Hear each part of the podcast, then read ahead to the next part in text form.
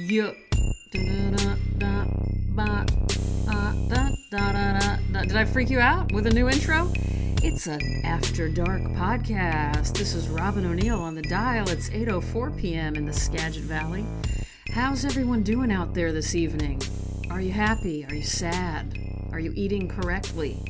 Are you sleepy? Well, here we are, you guys.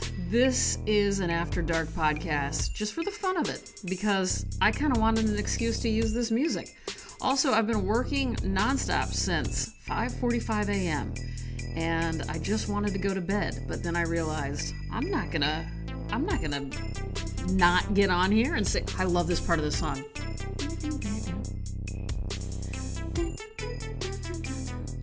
All right, anyway, uh, about me. Hello, everybody. Welcome to the podcast. My name's Robyn O'Neil. I'm a visual artist who loves to read things to you and share things with you and talk to you and ask you questions. Uh, also, I just found out that Burger King got a new logo, and if you check it out, it's perfect. It's basic. I don't know. I haven't done any research. I just saw it, but I'm like, isn't that the one we grew up with? Uh, I always notice that being from Nebraska originally, people in the Midwest like Burger King and Pepsi more. And then when I moved to Texas, it seemed everybody liked Coca Cola and McDonald's more. It really is a fast food driven craze. And I like McDonald's more, frankly, and I like Coke more when I was able to drink caffeine. But I don't like Pepsi at all. In fact, it really grosses me out. There's just something about it. I like the fizziness and bubbliness of Coke. But anyway, back to Burger King. I do love Burger King. I love McDonald's too, but anyway, the Burger King logo is really rad. It's very it it made me really happy. Anytime I see something change logos, like Rite Aid just did that. I don't even I do not love Rite Aid. I do not like never liked Rite Aid. I always find Rite Aid to be just shitty. Anyway, um God, I drove by the Rite Aid today and they have this new disgusting logo. It's like lime green and blue or something. Oh, oh, it really it really disturbed me a lot. Um anyway, what else? Uh, earlier this week, a character on the soap opera Young and the Restless used the term, and I, I'm wondering if you guys can tell me if this is a common term now. She was talking about how good something was, and she's like, This is extinction level good. And I'm like, Damien and I both looked at each other like, Whoa, extinction level? That is a whole new level.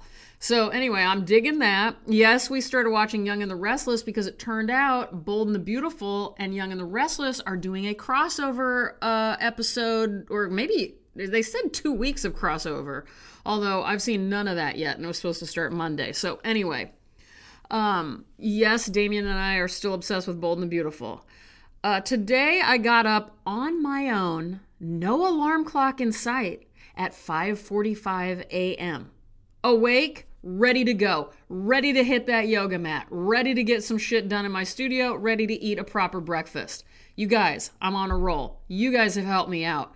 When I reached out about my sleep schedule, a lot of you guys came through, especially you, Cindy. You know who you are. Um, that really helped me a lot. And now I'm just like on top of my shit. Now, this could all change, and this week was a little challenging. We had a power outage that lasted for a long time. And it really screwed me up because guess what? Didn't know it, but apparently I'm completely addicted to my white noise machine. If I I don't think I can sleep without it. So, um there was no way to to use that.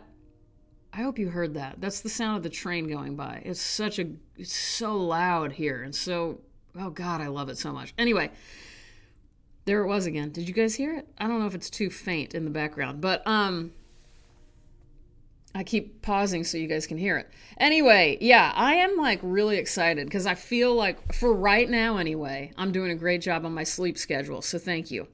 Another event of the week was some of you guys may remember right before COVID hit, Damien and I were in Europe and I was doing, and I've been for a long time doing hotel stationary drawings, really ever since college. But I wanted to do one a day while we were away, and I did it. I'm pretty sure I did it every single day. And so I want to start that. I'm, I'm thinking about proposing a show of these somewhere, and I definitely want to make a catalog of them. So, anyway, I started doing that again, which felt really good. I think I, am sure you guys agree a daily activity of any kind, whether it be physical, like now I'm doing yoga with Adriene every morning. I'm glad you guys, some of you guys are joining me. Today was the best day, by the way. Let me get my calendar. Today was day 13 feel, and it felt good. It was very slow and you're in these poses just kind of feeling it out like however your body wants to do it and however feels best and she said you know take this attitude into your daily life like I don't know, just move throughout your day. And I was thinking, like, even do your emails your way, do your art art studio structure your own way, everything. Make your sandwich your way. It, it felt really nice and empowering. So, anyway, Let's get on to business corner. Sorry if I didn't finish some thoughts there. I probably didn't, but I'm a little loosey goosey and kind of uh, fuzzy brained right now. So I want to say thank you. Number one, my shop launched some new shit last week. I got some new modeliers. Uh, I got some new stickers with my artwork. One is a dinosaur sticker. That one, people seem to love that. So, anyway, thank you guys so much for going to my shop. Also, along the same lines, thank you guys. Those of you that came to the Instagram live uh, event, if you can call it that, all 50 people or whatever it was. Thank you guys for being there. It was very fun, wasn't it? Those of you that were there will all agree. It was a fun little talk.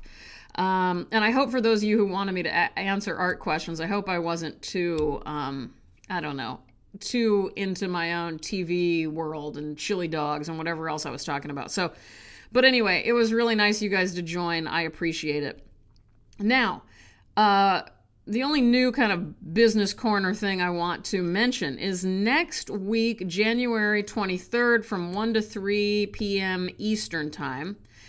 Uh, I will be conducting a two hour workshop with the Toledo Museum of Art, who currently has a whole bunch of my work up. Many of my large triptychs are up, and it's a, I've talked about the show before. Go ahead and check out their website to see more. Um, and I am doing a workshop called World Making. And it is exploring the topic of why I believe writing things down matters no matter who you are, all humans, not just artists. So, no matter what it is you do with your life, um, the act of writing it down or taking notes or whatever, drawing if you're an artist, um, in a notebook or composition book rather than just using technology is is a, a, whole different world like night and day to doing it digitally. So anyway and i'm going to be giving prompts. It's basically an intense two hour course um, but it's all very fun too. I don't know why i'm calling it i don't know that it'll be intense but it'll certainly be fun and you'll get something out of it. I know that it's $90 for members and $100 for non members. And if that sounds a little steep to you, they also offer significant scholarships to bring the price down. So I will be, if you guys want to join, you'll also get a chance to do critique with me, and so that you can show me what you've worked on, and that I, I will talk about anything. And a Q&A too. You can ask me what this is a chance to kind of, if you are geared more towards the art side of me, this is your chance to do that. So I'll put a link in the description of the podcast for you to check out that workshop if you want to join us. I also quickly want to thank people who reviewed the show on Apple Podcasts and gave me five star reviews on there. That really goes a long way for getting the word out on this podcast and is really the only way um, that that's really all I ask of you guys is to give reviews of this podcast if you're listening, or just share it with your friends. So I want to thank Gumshoe D, Think Bubble, and Rasa23 for your five star reviews. Thank you, thank you, thank you, thank you. Um, I wonder if I should do. Let's do recommendation corner this week. You guys want me to do it? Let's hear that applause. awesome. Okay, Murray's feta cheese. If you like feta cheese and you haven't tried Murray's, I always liked at Whole Foods. Once Whole Foods turned basically into Amazon, shit got a little weird in my opinion. But um this so anyway, I loved their Bulgarian feta and now I love Murray's feta, which is at a regular grocery store. I don't know. What is it called? QFC, which is also Kroger. So look for that if you're into feta. Ore-Ida has come out with mini tater tots, you guys. Minis. And I don't know why, but they're better than the regulars. So check that out. You guys know I'm a big fan of Ore-Ida frozen potato products. These are probably the best I've ever had. Um, I'm still watching and recommending Calmed by Nature YouTube channel, which uh, is you know where you can look at a wintry scene in a cafe, and you can even see like the the heat, the smoke rising from coffee, and you can kind of hear distant clatter of dishes, and you can sometimes see people walking by, or or sometimes it's a little cozy cabin that you're watching. Anyway, the cafe ones really make me feel good because I miss going to coffee shops so much and seeing people and all of that. You know, again, every time I say this kind of stuff, I just want to remind anybody out there we don't we in washington state still can't do anything. Like restaurants aren't open nothing. So i am really starved for um i almost said attention. Maybe i am star- i don't know maybe i'm starved for attention too but i'm starved for seeing human fucking beings. You know what i mean? It's driving me I'm I'm a mental case at this point. So anyway, having the cafe on on my TV in the background while I work has made me really happy. Um, as for podcasts, I rarely recommend podcasts because I don't listen to that many. But Cold has a Susan Cox Powell, Josh Powell podcast. If you know that uh, story of the monster that Josh Powell is and his father, Steven Powell, um, this is a if if you think you know that that whole story you don't until you listen to this podcast. Lots of home recordings and audio, and Steven Powell thought he was a musician and a singer. It's insane and very disturbing. Um, let's see. The only other thing I can think of is you know what else I recommend? I recommend doing a like finding any YouTube channel of any kind, whatever you're interested in, and you got to find channels where each video only gets about two or three views they are always better YouTube channels. Nothing worse than slick YouTubers, right? Um, but a YouTuber who just keeps on posting shit even when they don't have any views, it's immediate solid gold right there. Um, or what is it? It's extinction level good when they. So I've found some based on my own um, interest. I'm not going to say any of them yet because I. It's also like, why would I recommend something so specific as what I'm talking about? But Anyway, I just love those low view YouTube channels so much. I've been having a lot of fun with some of those. Okay, let's read you something. Today, I am reading from a book my mom got me for Christmas last year. In fact, the inscription says 2019 Merry Christmas, Robyn, Love Mom. And it's a book called The Secret Lives of Color by Kassia St. Clair. Is it Kassia or Kassia? K A S S I A. St. Clair. It's a penguin book. It's a beautiful book. Um, it's considered an art book, and it's the unforgettable, unknown history of colors and the vivid stories behind them. And it's a it's a, just a fun book to have around, but it's also with each color you learn a couple of things. And I'm going to read. I decided to read to you from one of my favorite paint colors. I've been painting lately, both with watercolors and with glazes, doing some ceramics that I'm working on. Um, and as I went to drop off some of my ceramics somewhere, I was I was looking since I live in the Pacific Northwest now and I see all these massive mountains in the distance and they have that bizarre blue, purple, gray, that deep deep color when they're in the distance. And it made me remember I got to read from that book because I liked the entry on Payne's Gray. And you'll learn a little, well, I'll just read it and let's just do this. And I'm also just kind of recommending this book to any of you guys interested in color, any of you artists or or people just interested in art and painting and color. So anyway, here we go. Payne's Gray. Stalin, an early political opponent, once wrote, gave me the impression of a gray blur which flickered obscurely and left no trace. There is really nothing more to be said about him. It is a stinging line. In our individualistic age, it is almost better not to be remembered at all than to be remembered as dull and insubstantial. Of course, the opponent could not have been more wrong. Stalin has left a long and burdensome legacy, and humanity is unlikely to forget him in a hurry. One 18th century gentleman, on the other hand, had faded from memory almost before he died. All that remains is the pigeon plumage shade of gray to which he lent his name. It is still a firm artist's favorite, even if little is known about the man himself. William Payne was born in Exeter in 1760 and raised in Devon before moving to London. Maybe, possibly. A pamphlet on the painter produced in 1922 by one Basil Long, spent, they probably say Basil, right? Basil Long spends the first 10 pages alternating between putting forward biographical theories and apologizing for a lack of actual evidence. That is awesome. I don't remember that. I love people who we don't know a lot about, by the way. Doesn't that make you like them more? um, I was also just sorry, just side note. I was also just reading from the uh, um, what's it called, the Daily Rituals book, and about Emily Dickinson and how there's a lot of guessing in that entry too. Like we think she did this during the day, and we think she did this with her fireplace, and we think she did we did she did this with her gingerbread. And it's like, all right, you guys don't know shit, but I'm glad you're making some guesses. All right, anyway. Back to Payne's Gray. We do, do know that after spending some time as a civil engineer, Payne traveled to London and began painting full time. He was a member of the Old Watercolor Society. Old Watercolor Society. I wonder if that's still around, where he exhibited in the years from 1809 to 1812 and also showed work at the Royal Academy. Joshua Reynolds is even said to have admired some of his landscapes. By the way, I admire his landscapes. His landscapes are awesome. Um, Payne, however, was most in demand as a teacher. As his contemporary William Henry Pyne put it, his paintings were no sooner seen than admired, and almost every family of fashion were anxious that their sons and daughters should have the benefit of his tuition.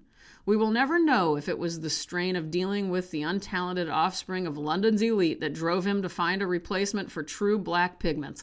but we do know that he was proud enough of his this precise mixture of Prussian blue, yellow ochre, and crimson lake to make sure his name stuck to it. Why is Payne's Gray so beloved by artists? It is at least partially because of a phenomenon now known as atmospheric perspective. Think of hills and mountains fading off into the distance, for example. The further away things are, the paler and bluer they appear. This effect is caused by particles of dust, pollution, and water droplets scattering the shortest, bluest light wavelengths, and it is exacerbated by fog, rain, and mist. It is a small wonder that a landscape painter working in Devon was the first to mix the deep blue black gray so peculiarly suited for capturing this effect. Yeah, and that explains what I saw today with those distant mountains. I mean, it's just if if you are if you are new to painting, you got to get some Payne's Gray and just check it out. And how cool it is that he mixed this and was that obsessed with it. So when you look up his work, you'll definitely see well, you'll see uh, an online version of what that color is. But anytime I, I hate the word squirt, but anytime I squirt any Payne's Gray out, especially with watercolor, I'm just like, oh, thank God this exists. So anyway, a little bit different reading today, but I thought you guys would like it. Let's end with some questions. All right, you guys, here's the questions for you today, if you're ready for this. Um, how many best friends would you say you've had in your lifetime? I'm going to say one, two, three. I've had quite a few best friends, and I always have, you know, I, I never have just one best friend. Some people have a problem with that. I've had like 10 best friends. Um, what was your favorite job you've ever had? Um, mine was definitely at the library in Commerce, Texas. What's up, James?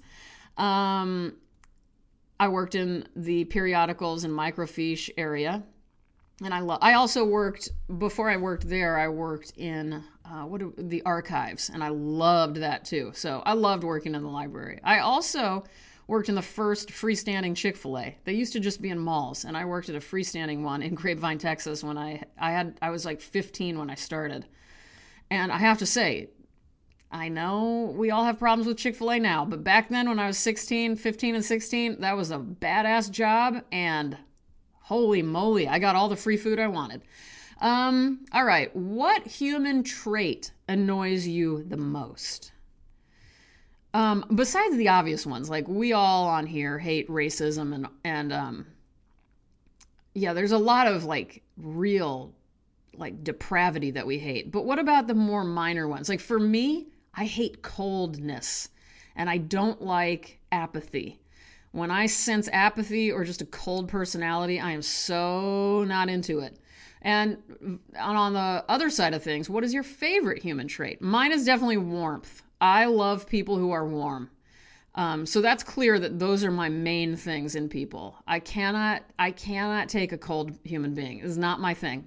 Um, what else? Have you ever had a black eye? And have you ever had pink eye? Sometimes I, I've gotten like a blood vessel burst in my eye from coughing so hard, and, and it is so frightening looking. And I had a not pink eye, the catchable kind, but I had pink eyes with uveitis once. And I, there was this girl I, I could I had to go to the grocery store. And there was this little like five year old who looked up at me and saw my eye and screamed like I was a monster. It was so, so depressing. um, black eye. I don't know if I've ever had a black eye. I don't think I have. And last but not least, how is your sex life? There's one I thought I never would ask you guys. Okay, why not? How's your sex life? All right, I should probably end it there. I love you guys so much for keeping me company in these very dark times. I hope you feel my love and my interest in you and your lives and your trials, tribulations, your successes. That's a, that's my last question. What I asked online the other week. What is something you'd like to brag about to me? Like if we were best friends, you would be like, "You know what? I'm really proud of myself for right now." And tell me what that is. I love hearing that. And that is thanks to my friend Danielle Naylor who asked that to her Instagram followers. I know I asked you guys last week, but I want to ask you again because I haven't heard. You guys are not all for bragging, and I want to hear. I want to hear what you're proud of yourself for. We shall find peace. We shall hear angels. We shall see the sky sparkling with diamonds. That is Anton Chekhov, and I am Robyn, and I'll talk to you guys next week. Goodbye.